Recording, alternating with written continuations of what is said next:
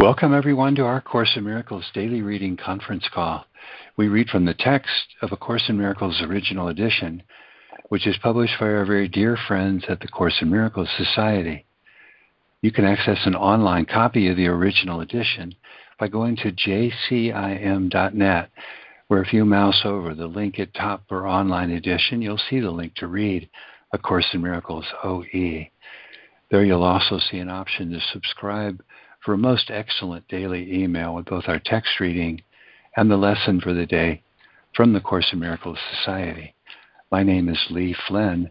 This call is Monday through Friday from 9:15 to 10:45 a.m. Eastern.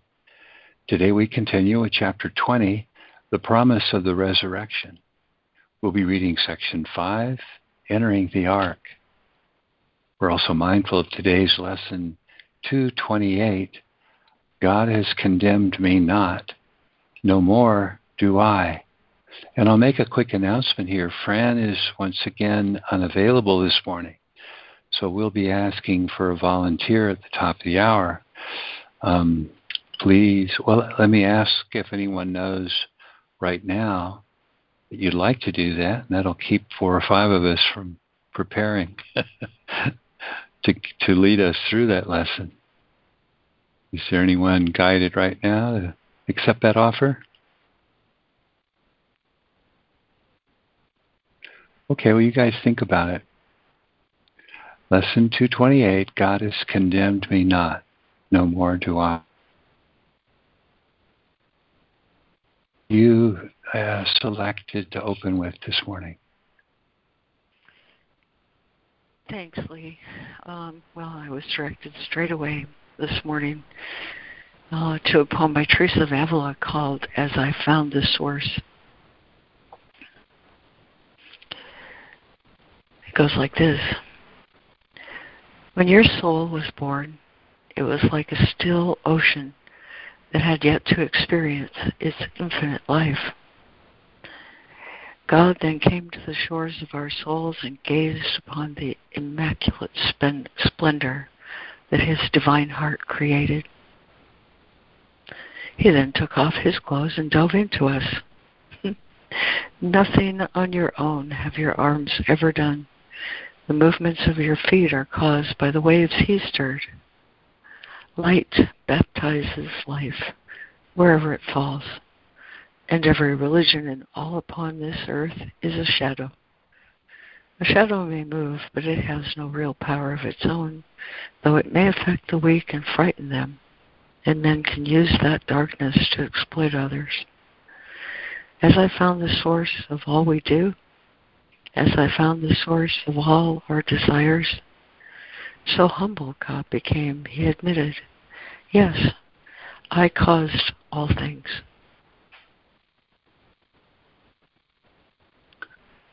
And amen. Condemn me not. No more do I. yes, amen. Mm. Totally awesome. Thank you, Lori. Just a perfect selection. Thanks, Lori. Thank you. Perfect for me too, Lori. Thank you. Morning, Micah. Hi, Roz. Thank you. I can read. Okay, bud.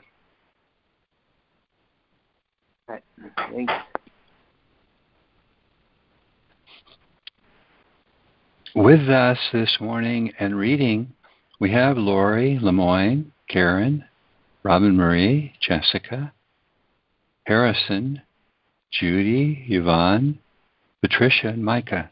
With us and listening, we have Diana and Roz. And if I'm not mistaken, that's everyone. Okay, and uh, and before we begin, any takers on that offer to lead us through a reflection on the lesson, top of the hour? Okay, we'll ask again. A little later then.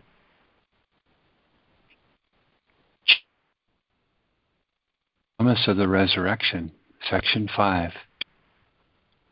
Entering the Ark.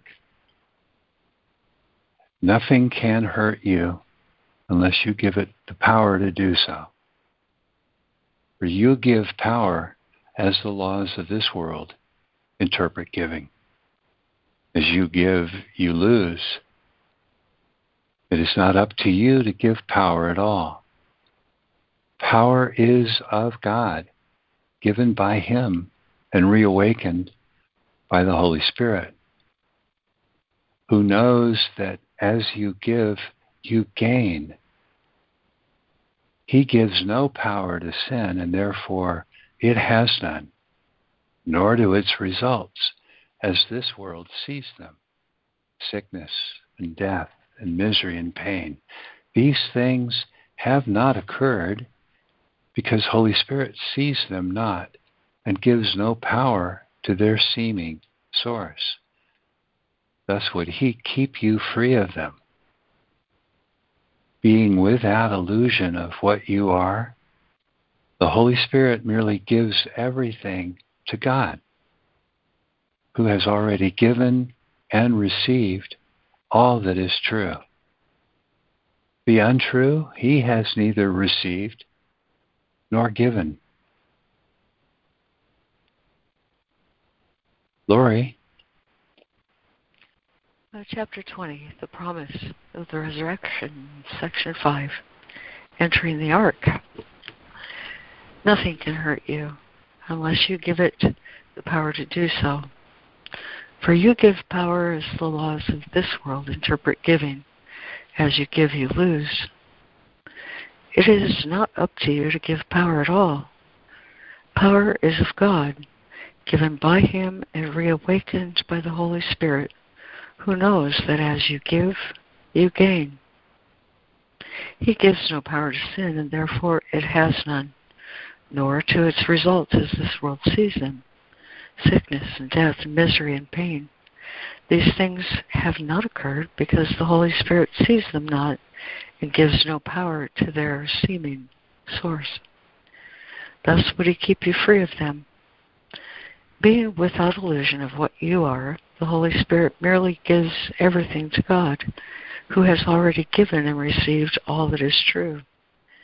The untrue, he has neither given, neither received nor given. 29. Sin has no place in heaven where its results are alien and can no more enter than can their source. And therein lies your need to see your brother sinless. In him is heaven. See sin in him instead, and heaven is lost to you. But see him as he is, and what is yours shines from him to you.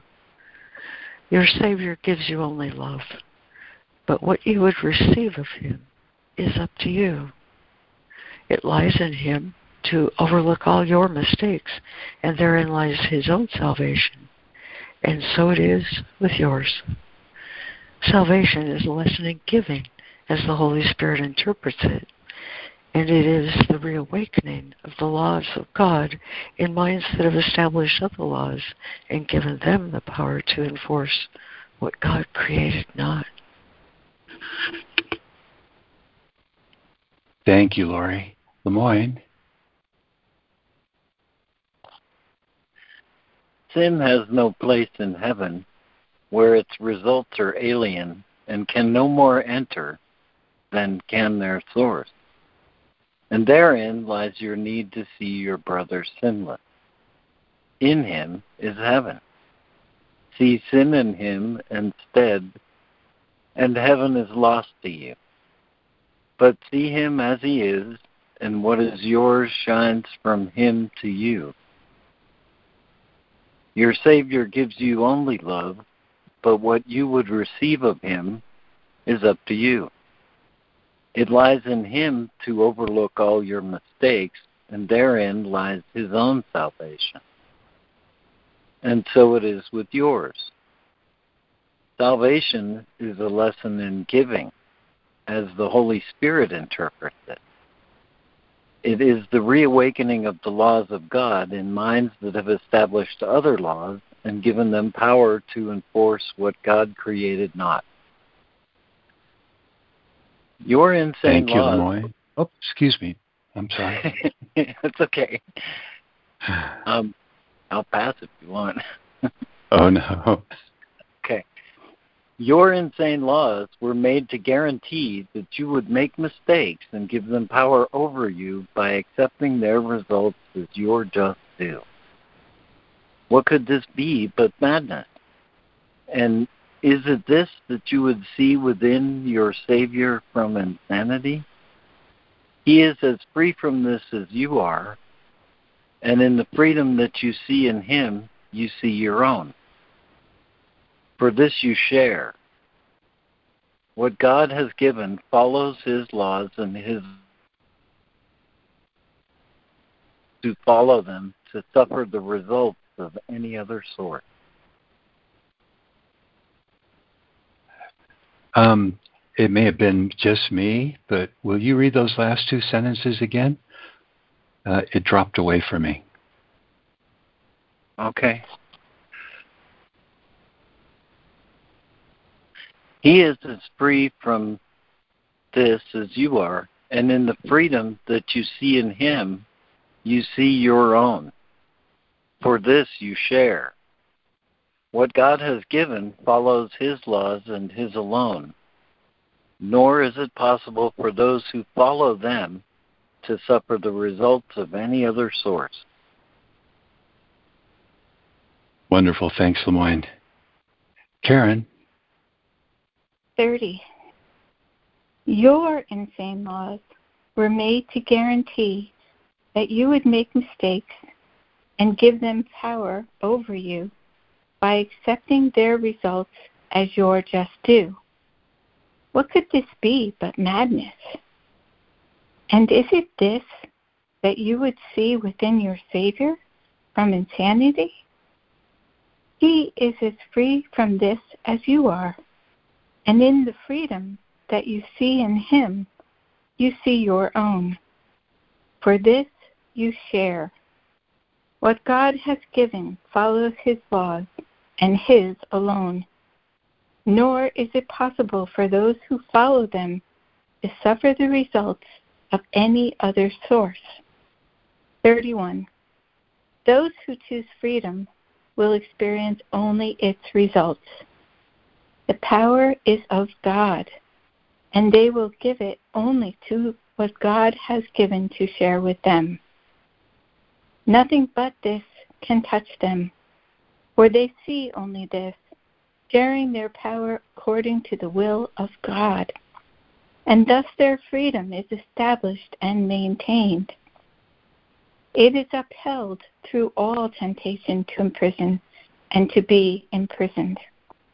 It is of them who learned of freedom that you should ask what freedom is.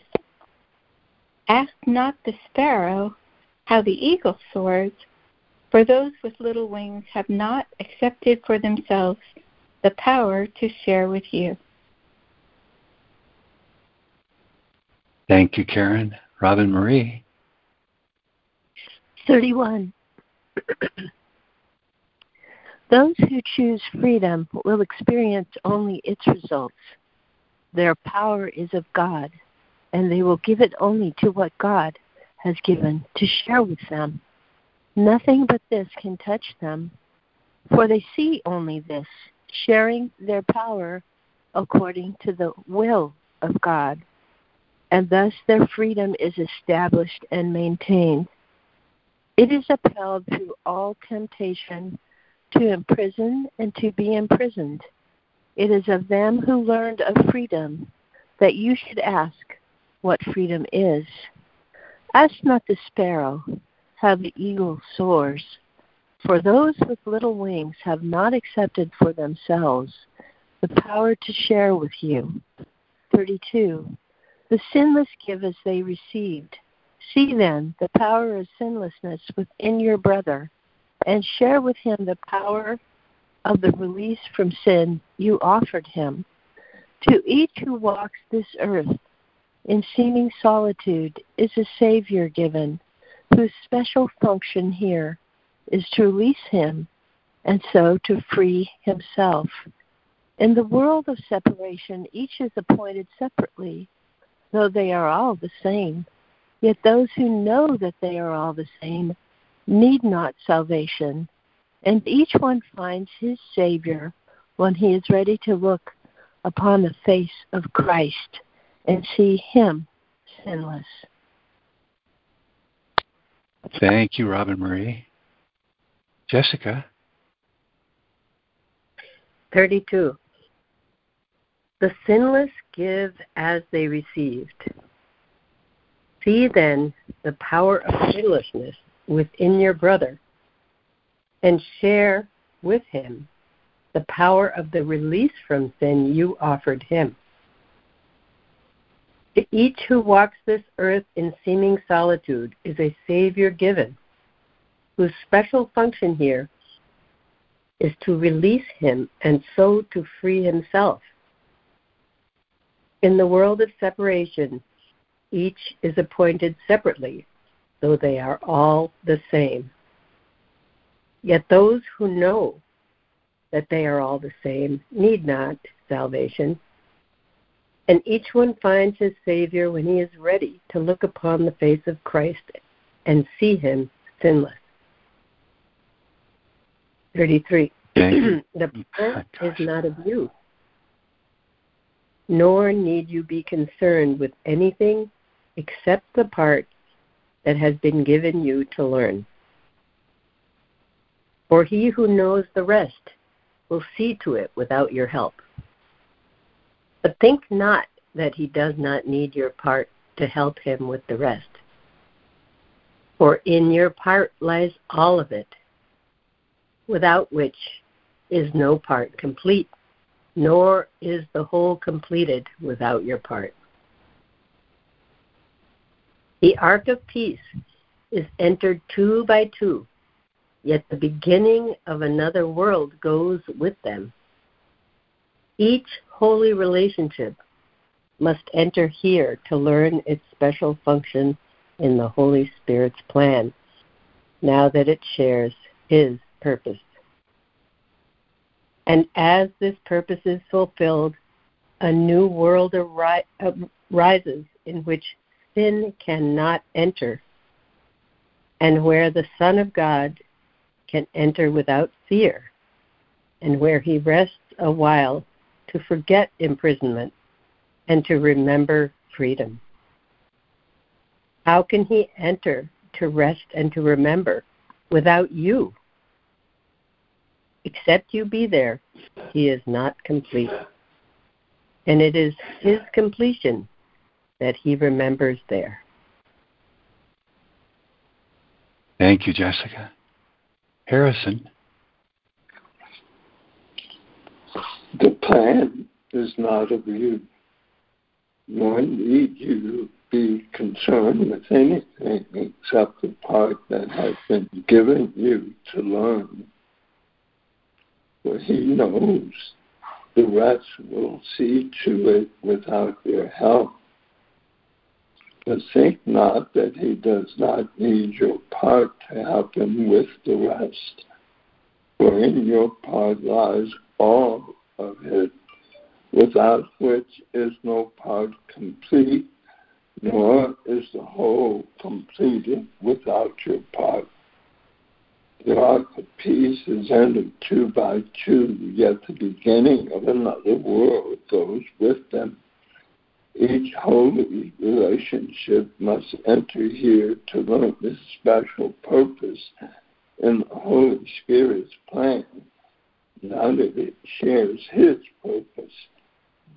and as this purpose is fulfilled, a new world arises in which sin can enter not, and where the Son of God can enter without fear and where he rests a while to forget imprisonment and to enter and to remember freedom. How can he enter to rest and to remember without you? Except you be there. He is not complete. And it is his completion that he remembers there. 34. This is the purpose given you. Think not that your forgiveness of each other serves but you two alone. For the whole new world rests in the hands of every two who enters who enter here to rest.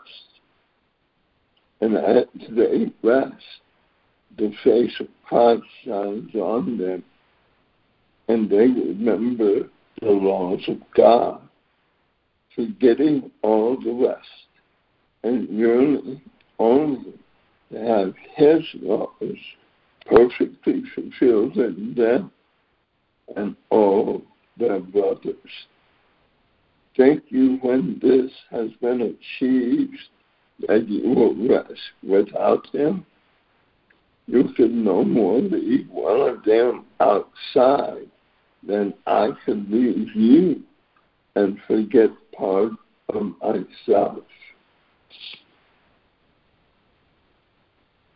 Thank you, Harrison. Judy.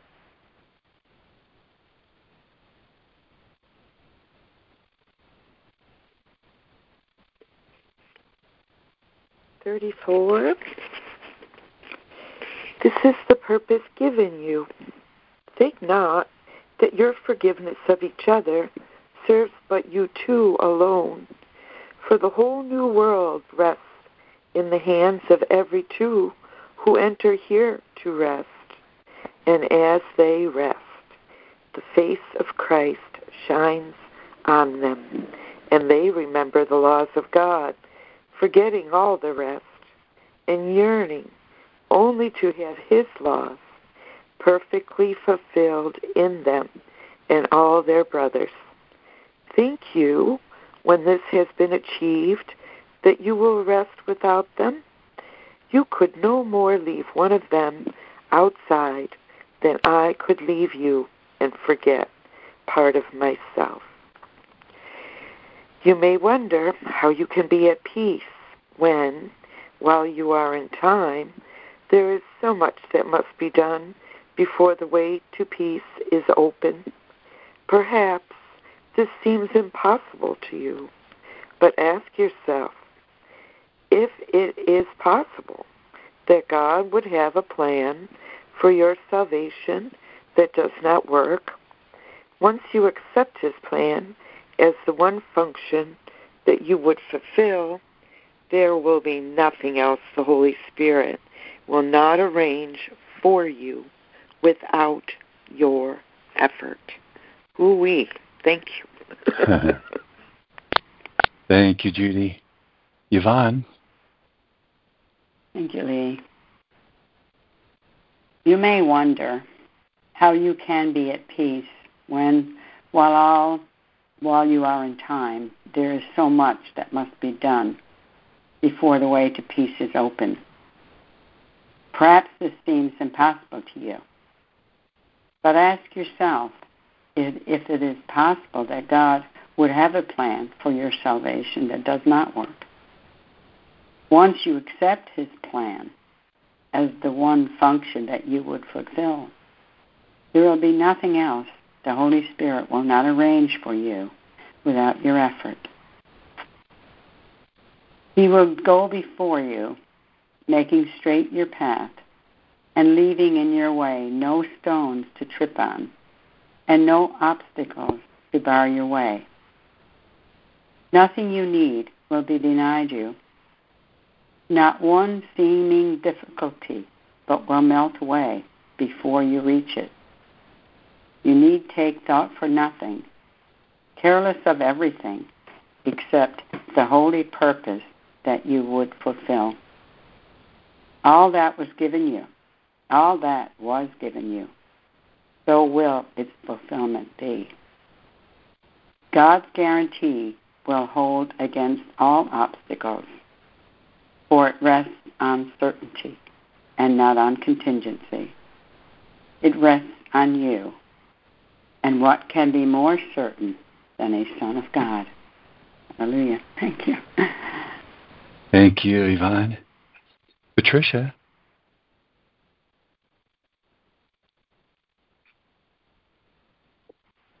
36.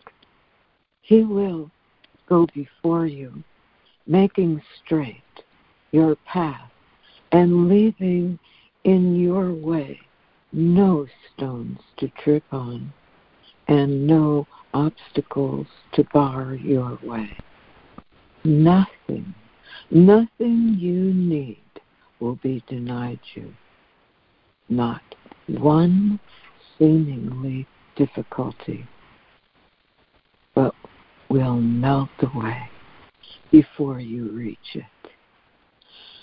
You need take thought for nothing, careless of everything except the only purpose that you would fulfill.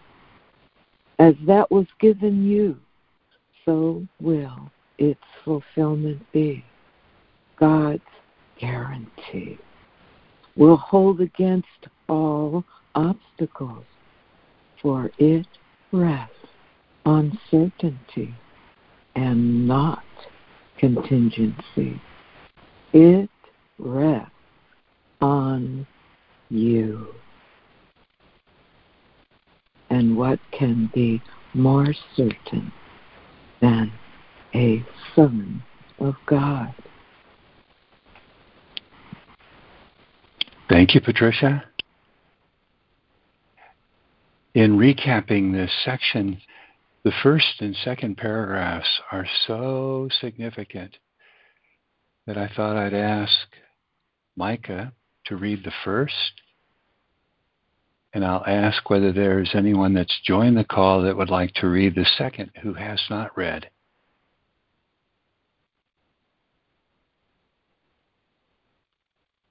Do we have a new reader who would enjoy reading the second paragraph as we go I through can this to recap?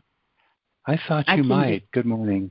Good morning, Lana. Good- So I'll have morning. Micah then with uh, title and paragraph 28, followed by you for 29. Okay, Lana? Micah. Okey-doke. Okay. Uh, five, entering the ark. Nothing can hurt you unless you give it the power to do so, or you give power as the laws of this world interpret giving. As you give, you lose. It is not up to you to give power at all. Power is of God, given by Him, and reawakened by the Holy Spirit, who knows that as you give, you gain. He gives no power to sin, and therefore it has none, nor to its results, as this world sees them sickness and death and misery and pain. These things have not occurred because the Holy Spirit sees them not and gives no power to their seeming source. Thus would he keep you free of them. Being without illusion of what you are, the Holy Spirit merely gives everything to God who has already given and received all that is true. The untrue he has neither received nor given.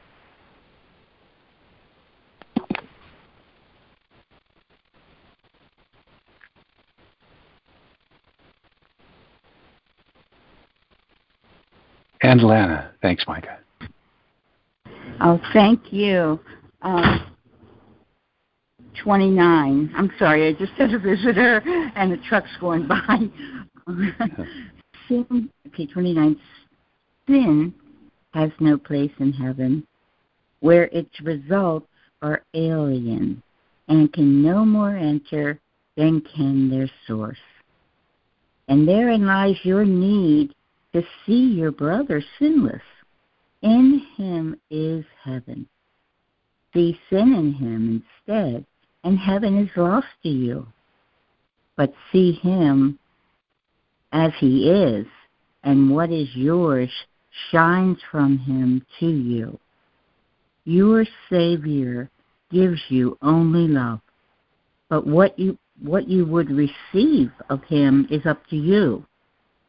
It lies in him to overlook all your mistakes. And therein lies your own salvation. And so it is with yours. Salvation is a lesson in giving, as the Holy Spirit interprets it.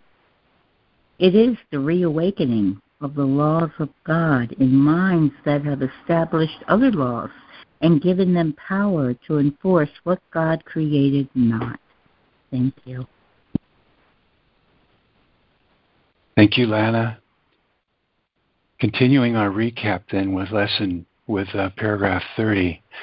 Your insane laws were made to guarantee that you would make mistakes and give them power over you by accepting their results as your just due. What could this be but madness? What God has given follows His laws and His alone, nor is it possible for those who follow them to suffer the results of any other source. From 31, those who choose freedom will experience only its results. Their power is of God, and they will give it only to what God has given to share with them. And thus their freedom is established and maintained. It is of them who learned of freedom that you should ask what freedom is. From 32, to each who walks this earth in seeming solitude is a Savior given whose special function here is to release him and so to free himself. And each one finds his Savior when he is ready to look upon the face of Christ and see him sinless. 33 The plan is not of you, nor need you be concerned with anything except the part that has been given, given you to learn. The ark of peace is entered two by two, yet the beginning of another world goes with them. Each holy relationship must enter here to learn its special function in the Holy Spirit's plan now that it shares His purpose. And as this purpose is fulfilled, a new world rises in which sin can enter not, and where the Son of God can enter without fear, and where he rests a while to forget imprisonment and to remember freedom. From 34, this is the purpose given you. Think not that your forgiveness of each other serves but you two alone, for the whole new world rests in the hands of every two who enter here to rest. And as they rest, the face of Christ shines on them, and they remember the laws of God. You could no more leave one of your brothers outside than I could leave you and forget part of myself. From 35, once you accept God's plan as the one function that you would fulfill, there will be nothing else Holy Spirit will not arrange for you without your effort. And finally, He will go before you, making straight your path you need take thought for nothing, careless of everything except the only purpose that you would fulfill. As that was given you, so will its fulfillment be. And what can be more certain than a Son of God? Amen. Thanks, everyone. Floor is open. Amen. Thank you, Lee. Thanks, Lee. Thank you, Lee.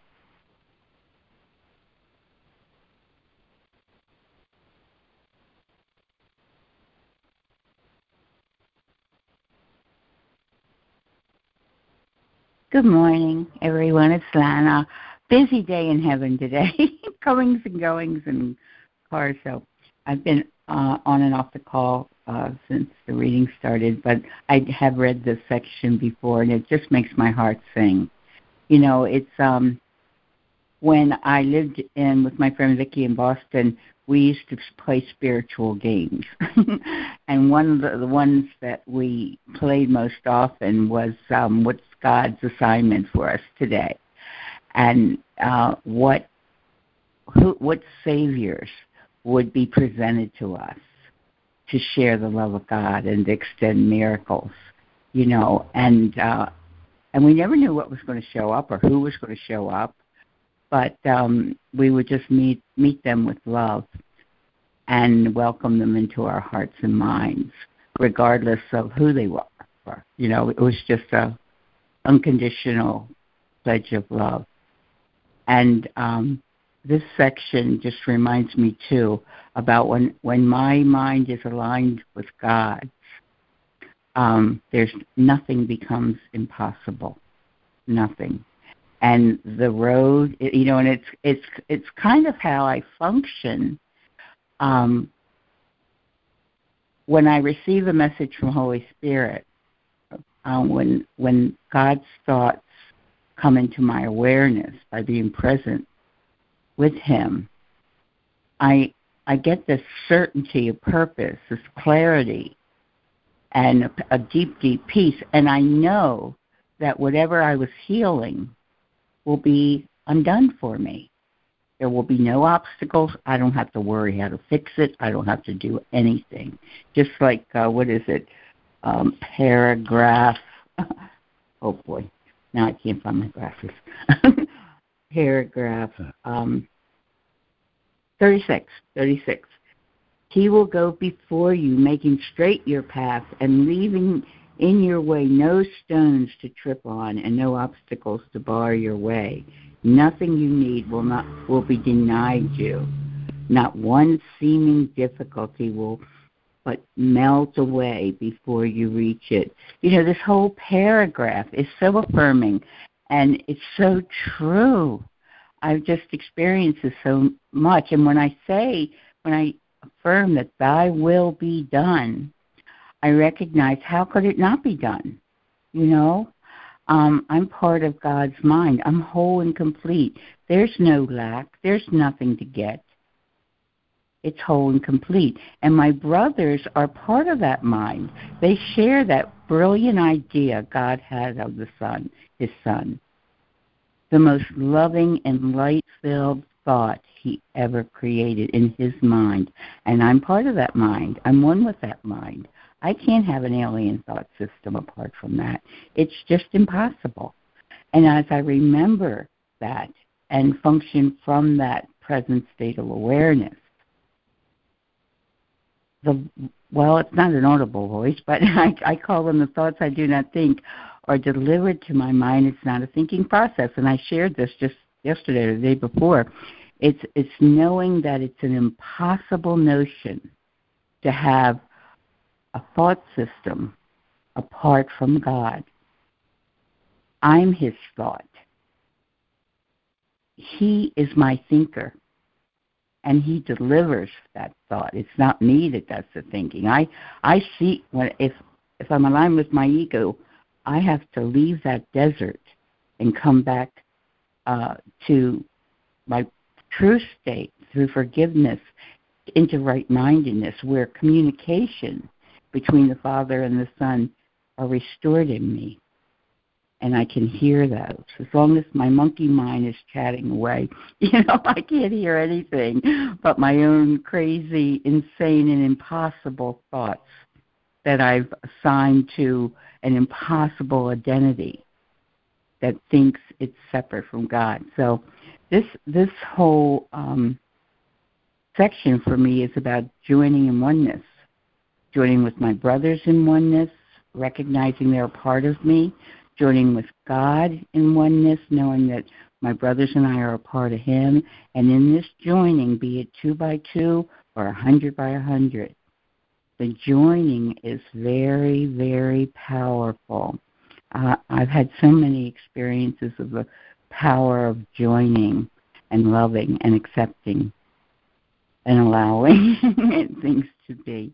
So I'm complete. Thank you for listening to my babble. that was gorgeous, gorgeous babble this morning. Thank you, Lana. So delightful. thank, oh, thank you so much. Thank you. Very complete.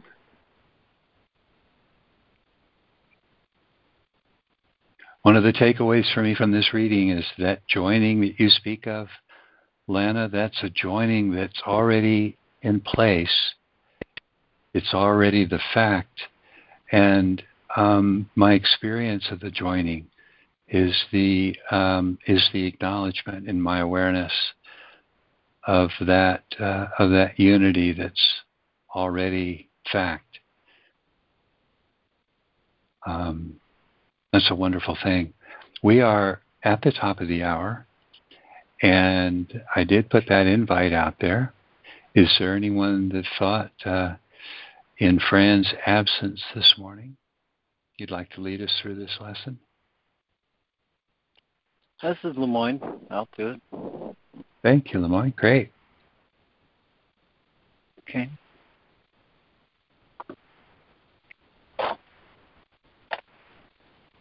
All right. Well, I have a little plan here, but then I remember my response to Lana's share, which is those paragraphs at the end. They seem to make the line, and I I forget the number of the lesson. I think it's 135. I defend myself, I'm attacked. Where it says, "Today I will give instead of plan, that I may receive instead of organize." So, I don't hmm. know, know if I should follow my little plan. anyway, um, I thought to start with uh, the introduction to the uh,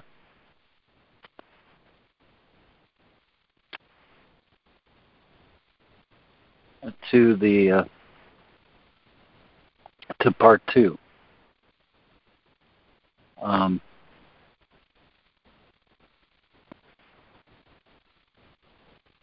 and let it frame the lesson the way it does. So, from the introduction, words will mean little now. We use them but as guides on which we do not now depend. For now we seek direct experience of truth alone.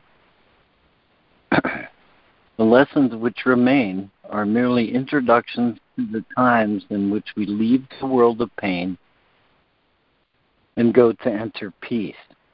Now we begin to reach the goal this course has set and find the end toward which our practicing was geared.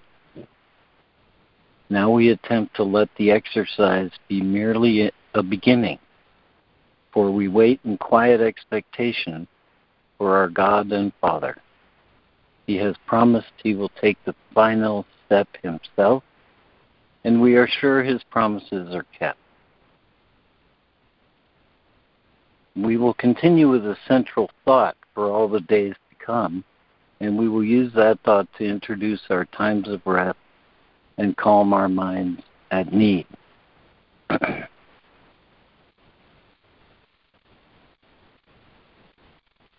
we say some simple words of welcome and expect our Father to reveal himself as he has promised. We have called on him, and he has promised that his Son will not remain unanswered when he calls his name. And so that central thought is forgiveness in the section What is Forgiveness? Forgiveness recognizes what you thought your brother did to you has not occurred. It does not pardon sins and make them real. It sees there was no sin. And in this view, are all your sins forgiven? What is sin except a false idea about God's Son?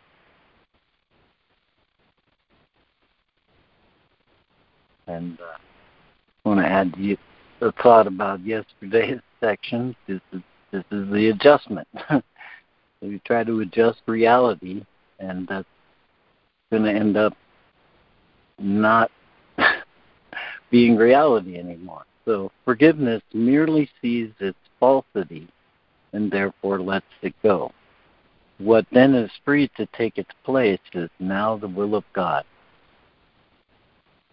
An unforgiving thought is one which makes a judgment that it will not raise to doubt, although it is not true.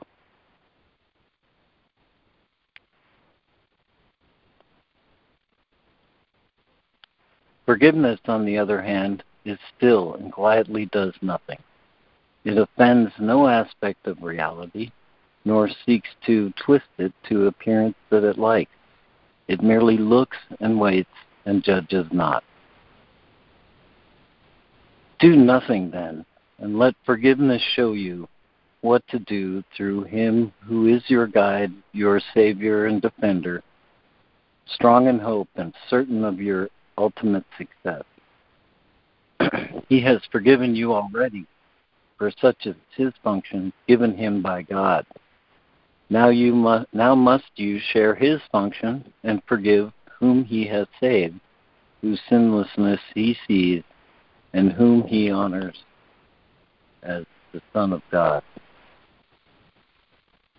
And so to today's lesson, lesson 228, God has condemned me not, no more do I. My Father knows my holiness. Shall I deny his knowledge and believe in what his knowledge makes impossible? Shall I accept as true what he proclaims as false? Or shall I take his word for what I am, since he is my creator and the one who knows the true condition of his son?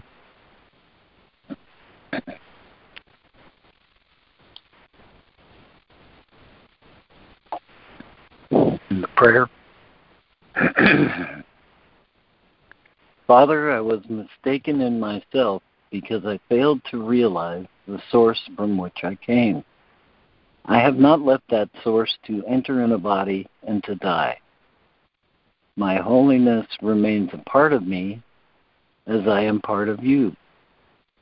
And my mistakes about myself are dreams.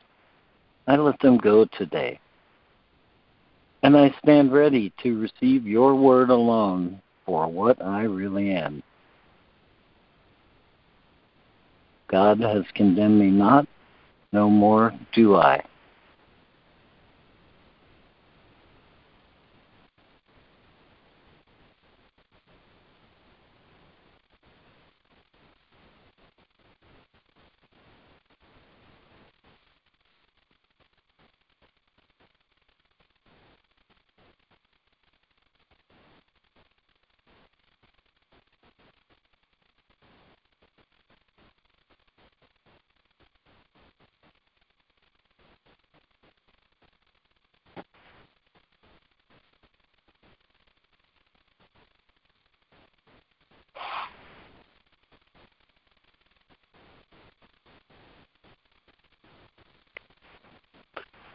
God has condemned me not, no more do I.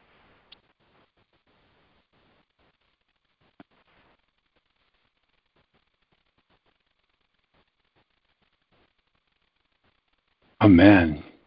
Amen. Thank you, Lemoyne. Very Thanks, buddy. Lemoyne, that was really wonderful. Thank you, Lemoyne. That was beautiful.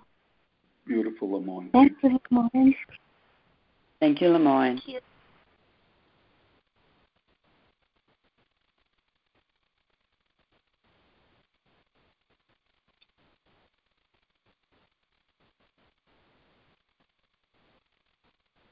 It's Lee, the last uh, line, one I really featured and um, um, of yesterday's lesson, one I was so excited about, says,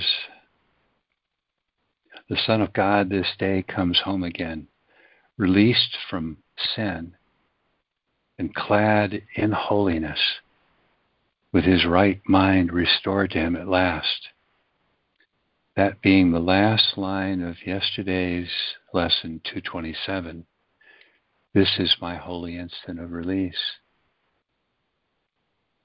The Son of God released from sin and clad in holiness. With his right mind restored to him at last. This lesson then is something of a follow on to that. When it says, God has condemned me not, no more do I, and starts with that strong sentence My Father knows my holiness. My, my Father knows me clad in holiness. My Father knows my holiness. Shall I deny his knowledge and believe in what his knowledge makes impossible? Shall I accept as true what he proclaims as false, or shall I take his word for what I am? Since he is my creator and the one who knows the true condition of his son, it's so hard for him working through this curriculum to overcome my sense that my purity has been smudged and blemished to such extent that I squirm at the thought of my perfect holiness. Can't be true. Can't be true. Isn't true of me. Can't be true of the ones I condemn or hold grievance against. What would it be like, I have to ask, to walk the world um, and this uh, section today as well asks this question What would it be to walk the world as though all that the Course says one day I'll recognize true about myself and about everything in innocence? What would it be like to walk this world as though that's already the truth? And as though everything that would tend to want to take my mind or heart in the direction of justifying condemnation or assigning blame or guilt um, were recognized as dallying in fantasy when the truth is laid out before me and beckons that I walk into um, an ark of peace and take my brothers with me. I'm complete. That's beautiful, Lee. Thank you. Yeah, thank you. Oh, thank you. That is beautiful. Thank you.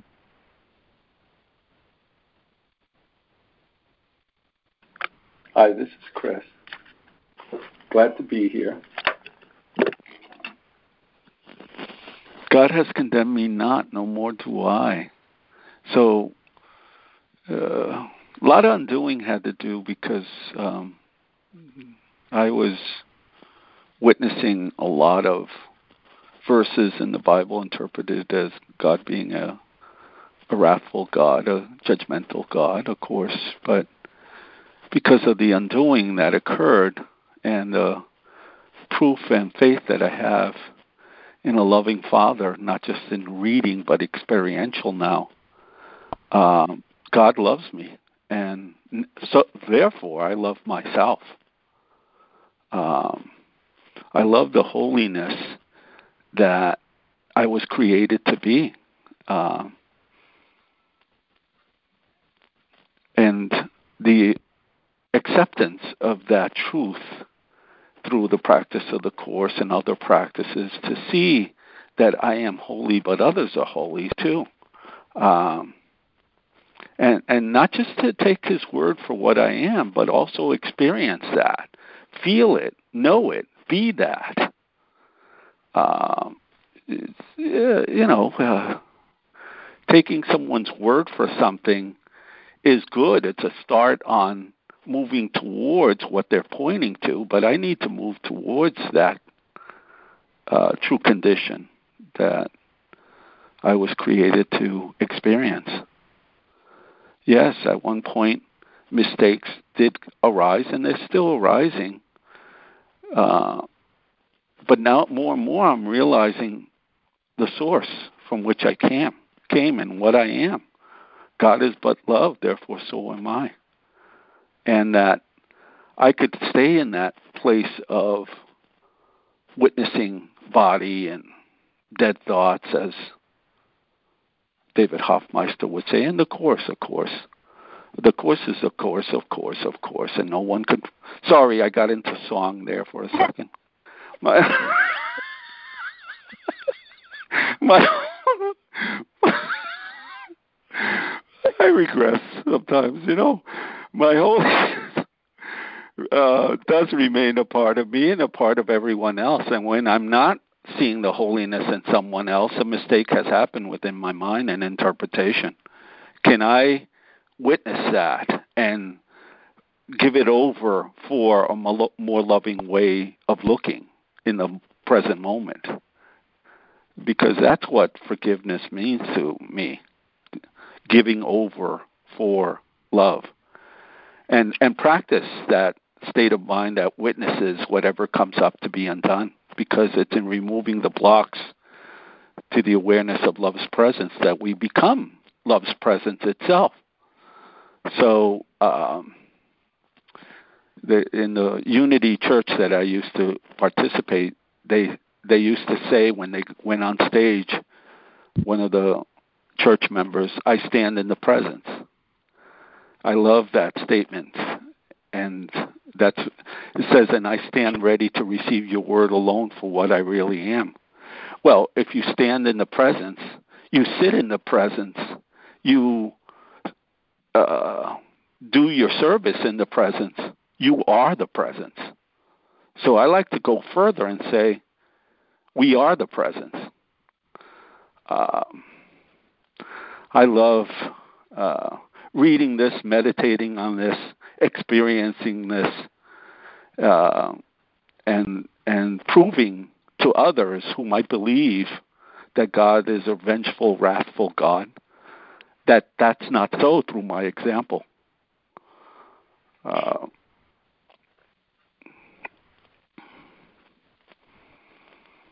hmm. I had an opportunity to experience that in giving kindness and love to others and returning it returning in like kind.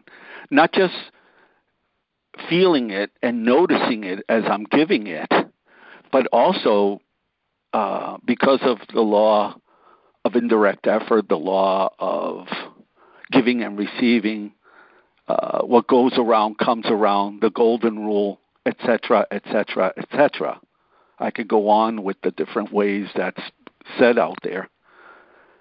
It, it comes back, and it feels so good, and you could share examples of that to others.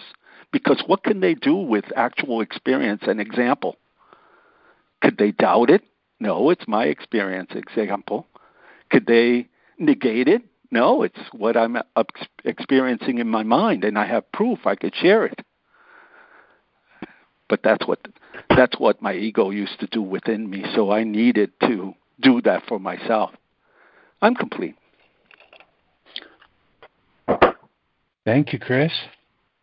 Thank I you, sure Chris. enjoyed that, Chris. Thank you. Mm-hmm. Thank you, Chris. Thank you, Yogi Chris. I love the way she says that. I'm complete.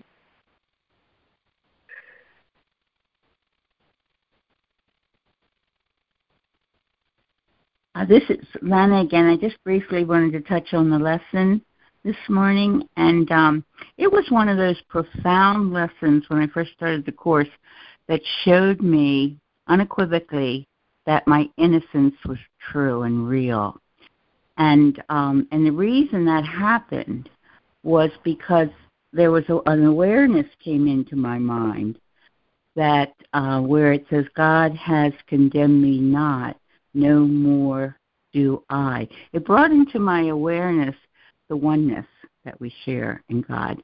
And if God, if it was, if God would condemn me, He would be condemning Himself because we're one. And He knows my holiness because He shares His own. It's His own. You know, if He didn't see my holiness, He wouldn't see His own holiness.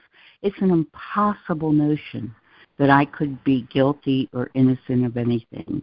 It matters no. It doesn't matter what I what seems to be.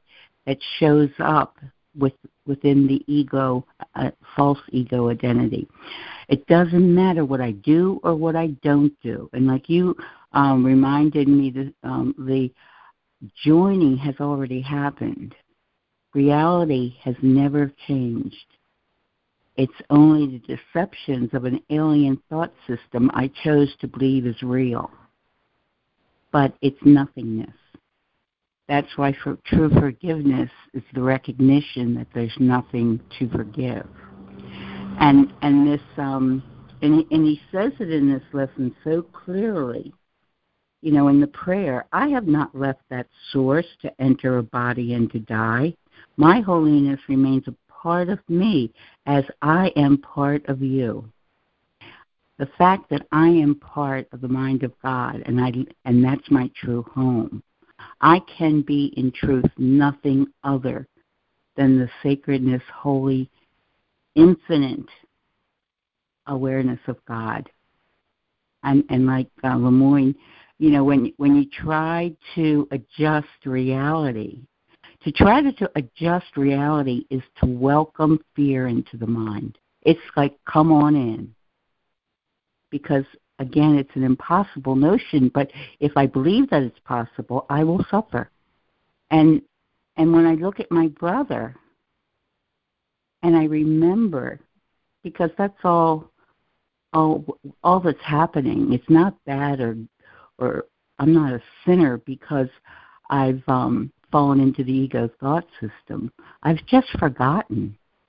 That was the only mistake I made. I forgot who I am, and so um, and I tried to adjust reality to validate an illusion of a thought system that could exist apart from God and apart from my ad- true identity as one with God. So this was one of those starred lessons because I discovered my innocence with a certainty after feeling myself unworthy and guilty for decades. So I really, I just wanted to acknowledge this lesson again for the profound effect it had on my life. I'm complete. Hallelujah, I so appreciate Lana. hearing that. Thank you, Lana. Thank you, Lana. Thank you. Yeah, this is Jessica. I I was I was looking at those exact same words and thinking about time and the fact that we are not waiting to join um, the truth or be recognize the truth. We are there. You know, we never left.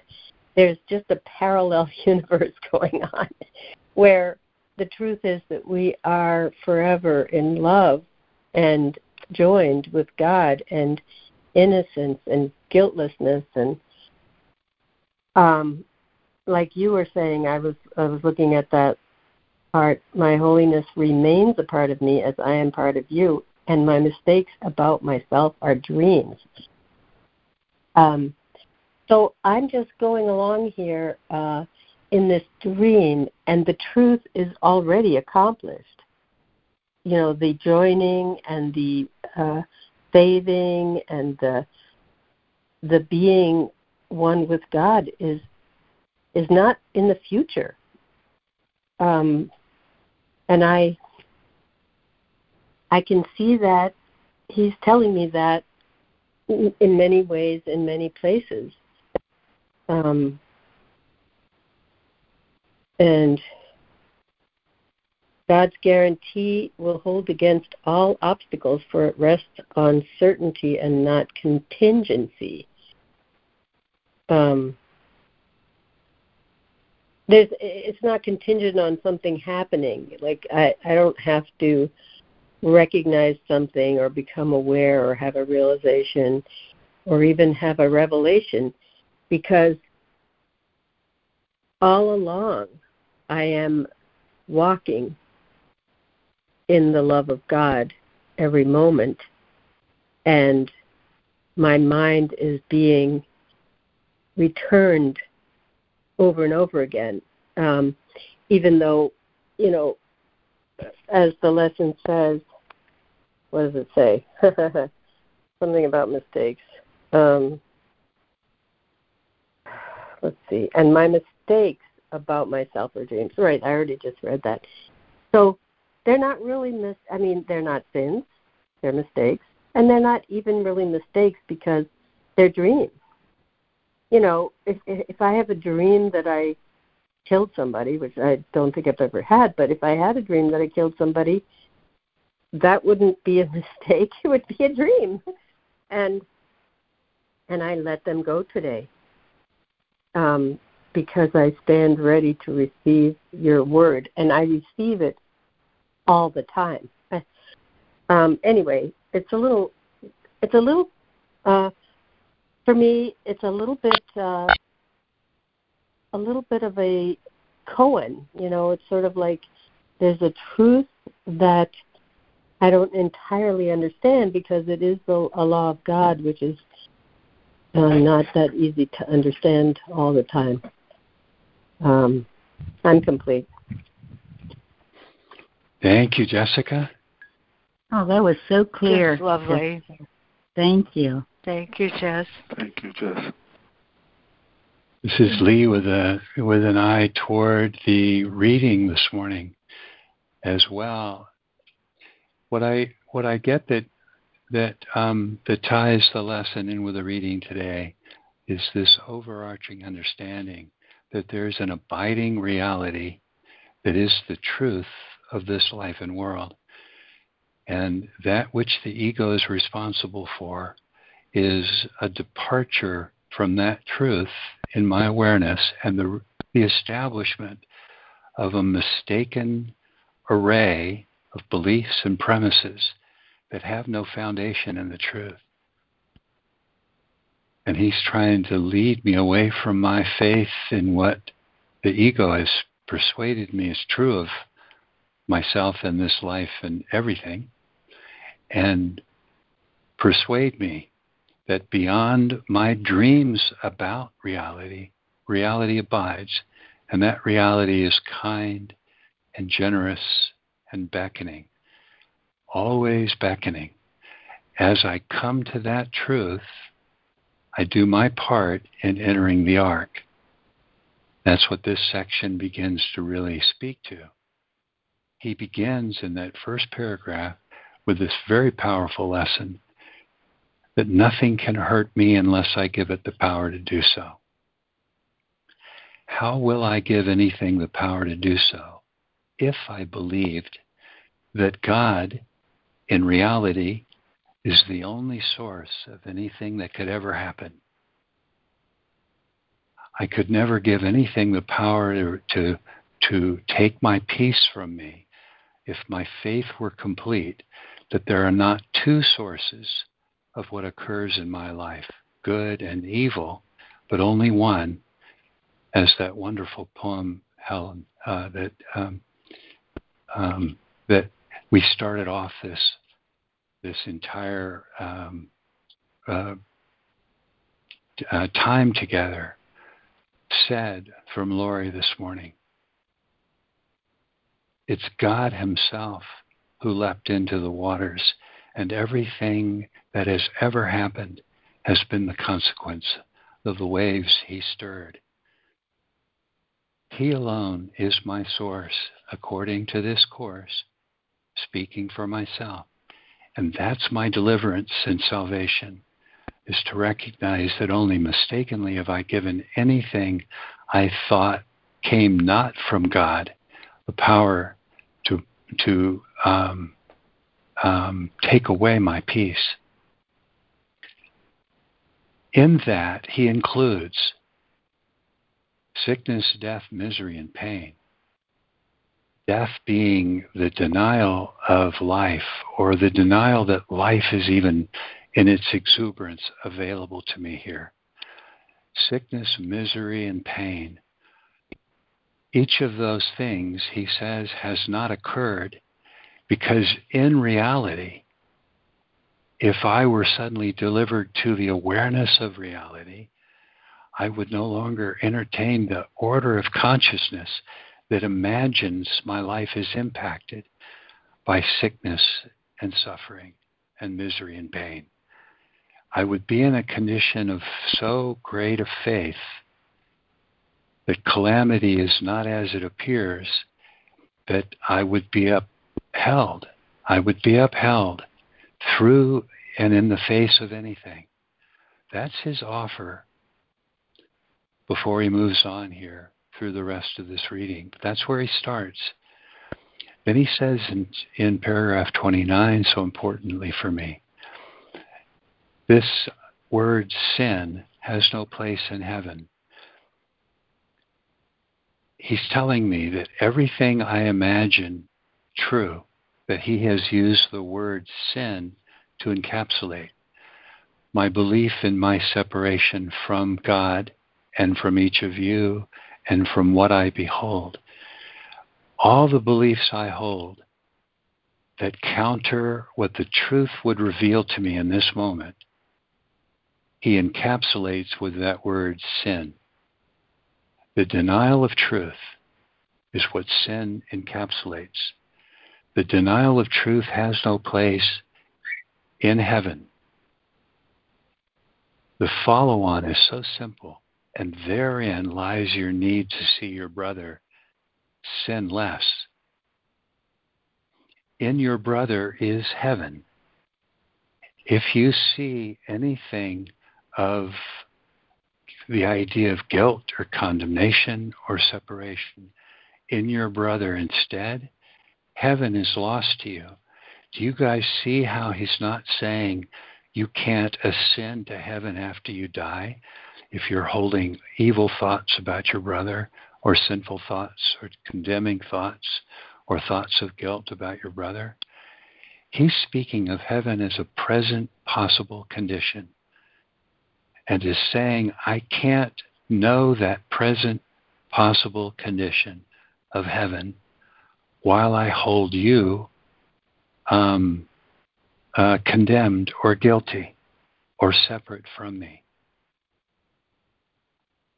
I, I come to that condition when I allow reality be as it is and dispel what the ego has interceded between reality and my awareness. Then heaven is lost to me. That's a big deal, you guys. Heaven is increasingly, as I come to understand how he uses the word, his definition or his reference to what each sterling moment could be if I were to allow it be as it is in truth, in unity, in perfection, in innocence, in immaculate. I love that word from the poem this morning. In immaculate and sterling reality. Each moment just moving down a little bit, still at the end of 30th, uh, end of paragraph 29. Salvation is the reawakening of the laws of God in minds that have established other laws. Isn't that just the sweetest kernel of a thought? What is salvation? Gosh, you, you rack your brain. What is salvation again? Oh, it's the reawakening in my mind of the laws of God or the actuality of reality in my uh-huh. mind, which had established and introduced other laws. Huh.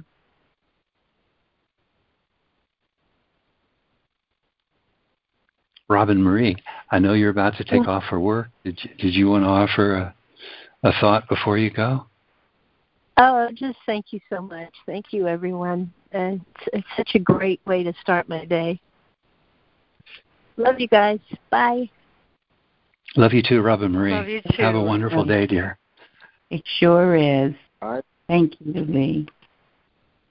So, just to conclude here, um, there is only, uh, to my mind, the other really significant um, element of what we're reading, and it's the um, very beautiful reference to this ark of peace being uh, my entry into another world. That each two who enter the ark of peace, um, with them goes the beginning of another world. Um, and that first reference to another world, as I see it right now, appears to be at the end of 33.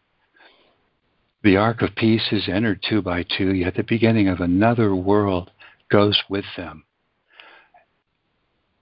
I know none of you probably entertain the idea that if I'm told a, new world awaits, that he's speaking of another place or another time, but only of this appearance in my awareness of the world that reflects the laws of God instead of mistaken laws that I assumed to be a working premise for how to understand this life and world.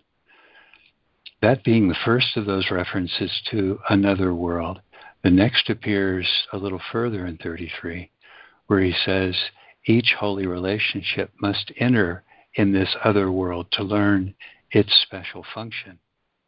And as this purpose is fulfilled, a new world rises in which sin can enter not, or where the laws of the ego can enter not, and where the Son of God can enter without fear. And finally, the last reference to that new world, and I'll close here, is the beginning of 34. Think not that your forgiveness of each other serves but you two alone, for the whole new world rests in the hands of every two who enter here to rest. And as they rest, the face of Christ shines on them, and they remember the laws of God. To remember the laws of God is to have this order of reality that abides in every moment restored to my awareness. That's it. And increasingly, that re um, that restoration of the loss of God in my awareness eliminate a part of me that gives home to thoughts of suffering and sickness and misery and the denial of life that he calls death. I'm complete. Thanks, everyone. That was complete. Thank you, Lee. Oh, gorgeously. Thank you. Mm, thank you so much, Lee. I have a quickie. I have a quickie. Um, Lori, thank you for that poem from Catherine. She's with us too. Um, and, you know, Lee, or not Lee, but Chris, um, I, um, well, never mind about that. what I want to say is um, without a personal interpretation or distortion,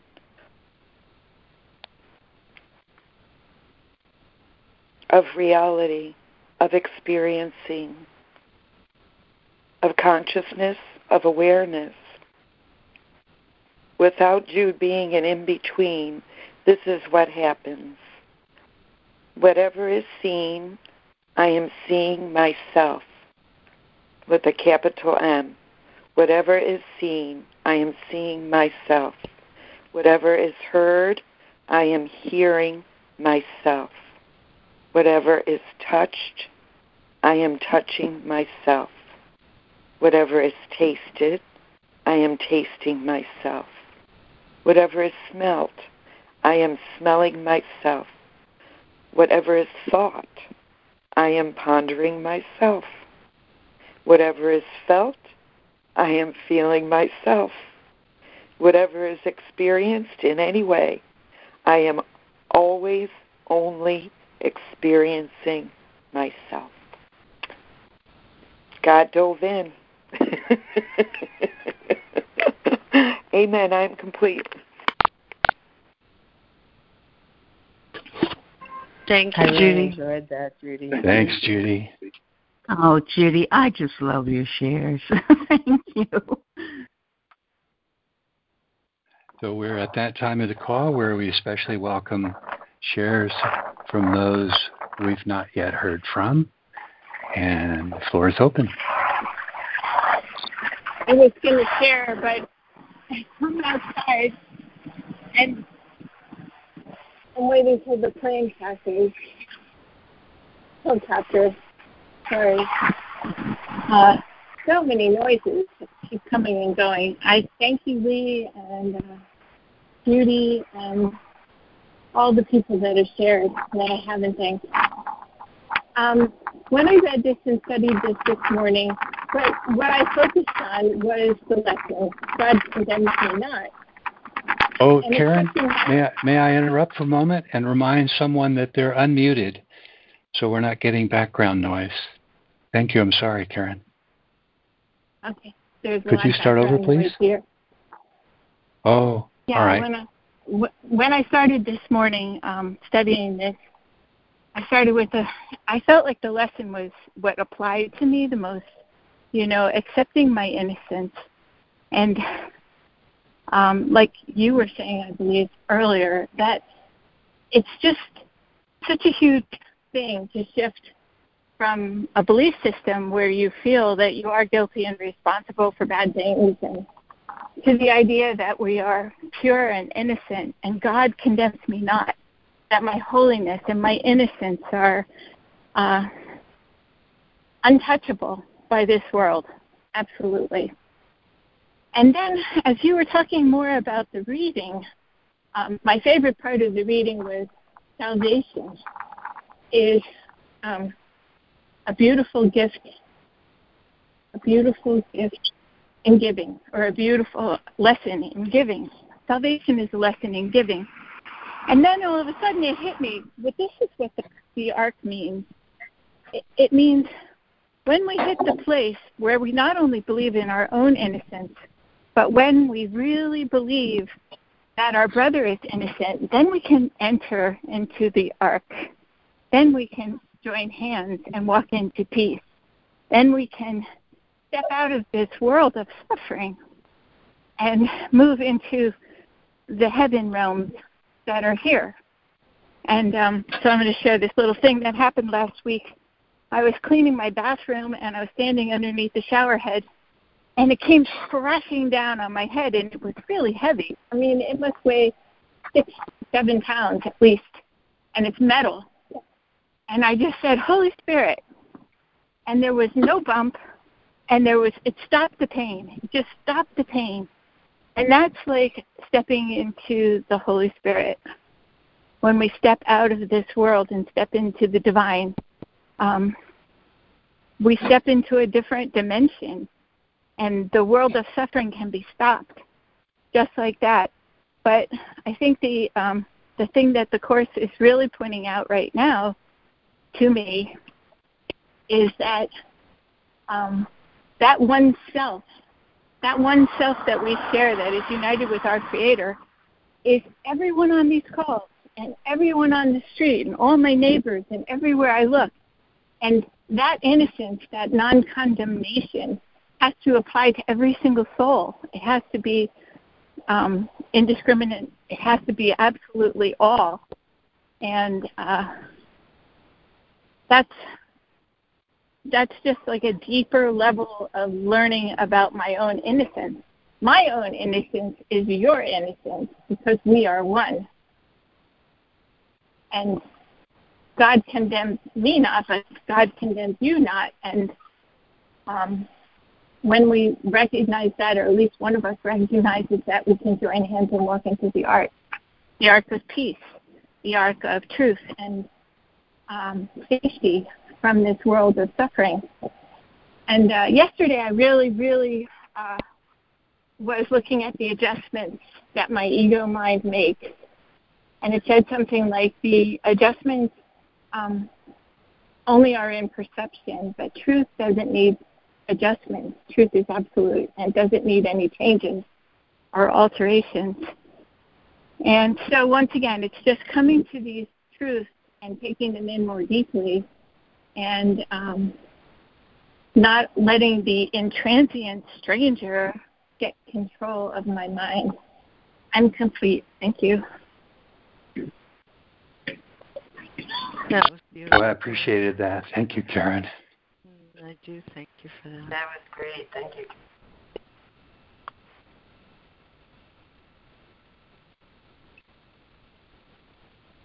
Patricia here. Your stories, and what a wonderful morning, called me to read this to you from uh, Teresa of Avila. Christ has no body. Christ has no body now. No body now on earth but yours. No hands but yours. No feet but yours. Yours are the eyes, the eyes through which through which is to look out Christ's compassion to the world. Yours. Yours are the feet with which he is to go about doing. Yours are the hands with which he is to bless, to bless, to bless this now. Thank you. That was fabulous. Thank you very. Thank you, Patricia. Yes. Lee, how many times does the face of Christ occur in the Course? Seeing the face of Christ. That to me means seeing everything as God. God's creation is Christ and it's one one with its source, and he sees everything as itself. He judges nothing, for nothing is apart or separate. And what is the same cannot be different. What is there to condemn? What is there to judge? Only, only to be known as it merely is. It's all love. We are as love created us. And what is not true simply does not exist. Amen. Thank you. That was beautiful. And it appears about 40 times in the Course. And those, a uh, little walk across those appearances is a really enjoyable little, uh, you know, uh, compilation of passages. Thank you, Judy. Thank you, Judy.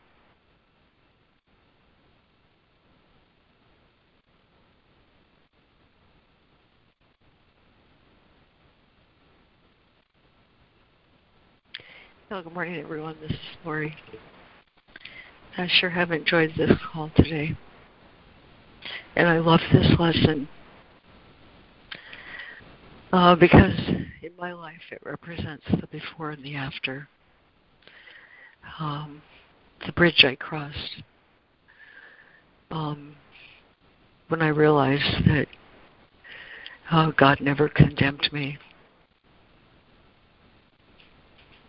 I only condemned myself, and because of my condemnation of myself, I believed in the laws of karmic retribution, which is what I think he's referring to when he talks about minds that have their own laws, minds that have made other laws, the law of karmic retribution. I was thinking about all this reading today, and, and of course, um, I love going to evocative images and isn't the ark just a beautiful, evocative image? And we were talking before the recording began about the way this Christ mind uses language to stir and evoke some response in the heart. And if I want to if I want to remember my holy instant of salvation, and keep it always in my mind, I will share it. Very simply, I will just share it. I learned that. Um, I learned that in the ten years after my mother died. And so many times when I was suffering with that grief, I said to myself, or I heard my mind say, You can only ever be separated from yourself, and if you are, you're lost not stopping to question what is my self? What is my capital S self? And at the end of those those long years where um, I had just had enough of my view of the world, I heard Holy Spirit say, "Find your people." I I can't know what I am. It's just a fact. I can't know what I am except in the light of my brother's awareness. And I can't um, restore the truth of me until I share it with you. That's the way God's plan for salvation works. Um, that's just the way it works.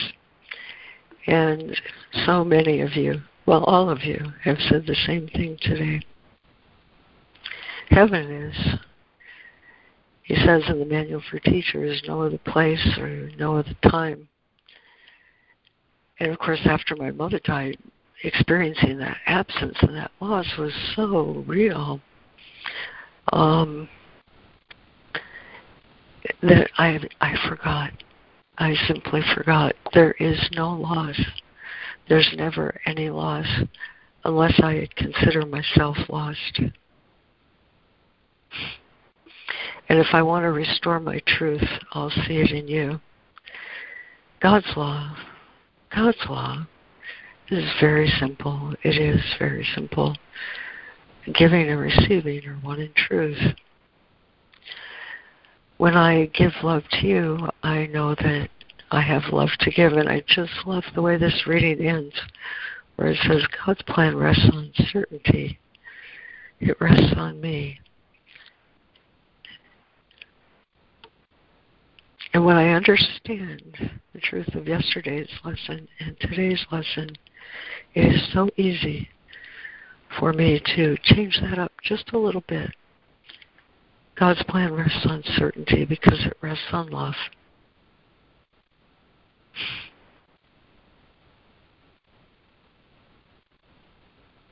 God's plan rests on certainty because it rests on love.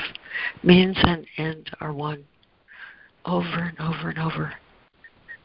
Means and end are one. If I accept the end, which is unity of everything in the mind of God,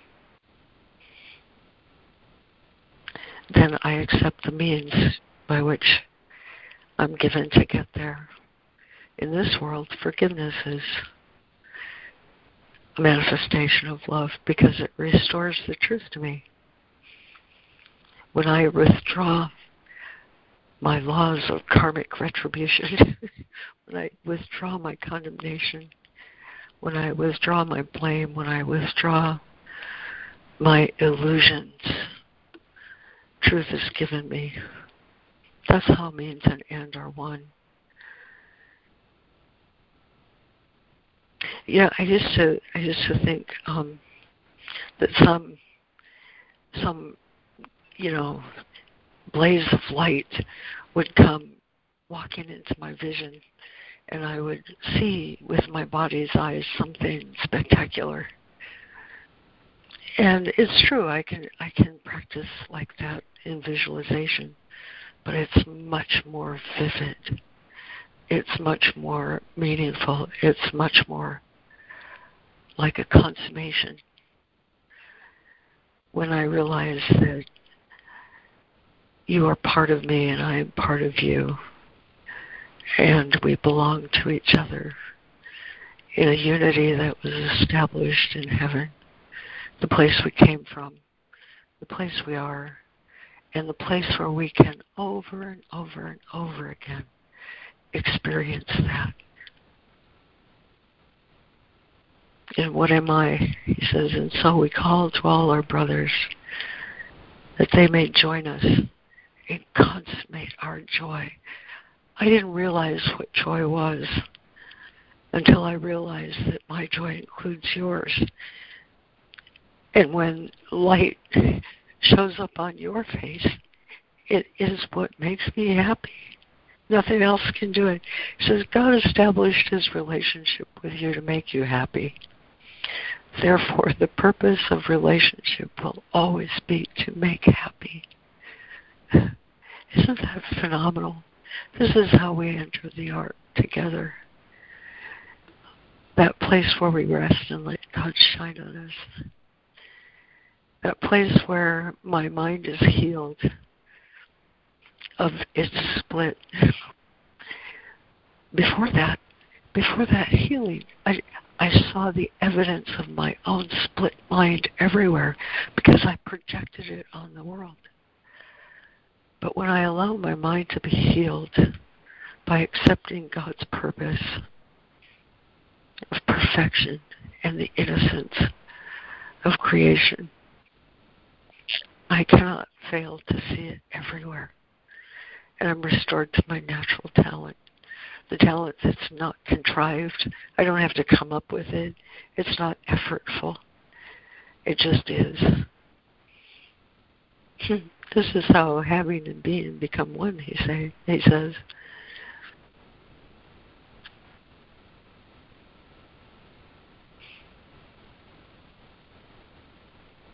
I accept the purpose of heaven and recognize that Holy Spirit will always give me the means to keep it in my awareness. And I'm complete.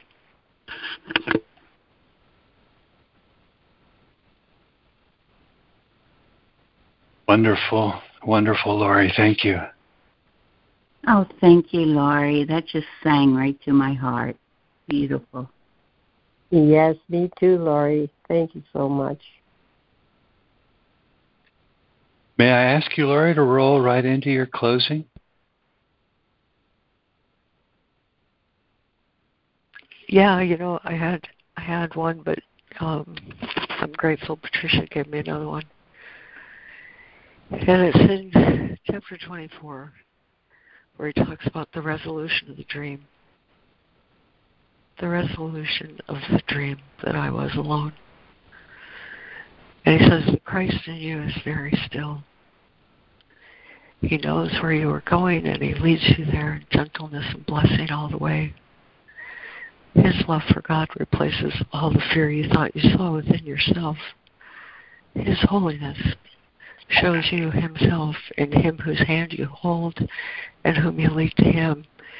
And what you see is like yourself. For what but Christ is there to see and hear and love and follow home? He looked upon you first, but recognized you are not complete. And so he sought for your completion in each living thing he beholds and loves and seeks it still, that each might offer you the love of God. What a great plan. What a great plan. I accept his plan. Amen.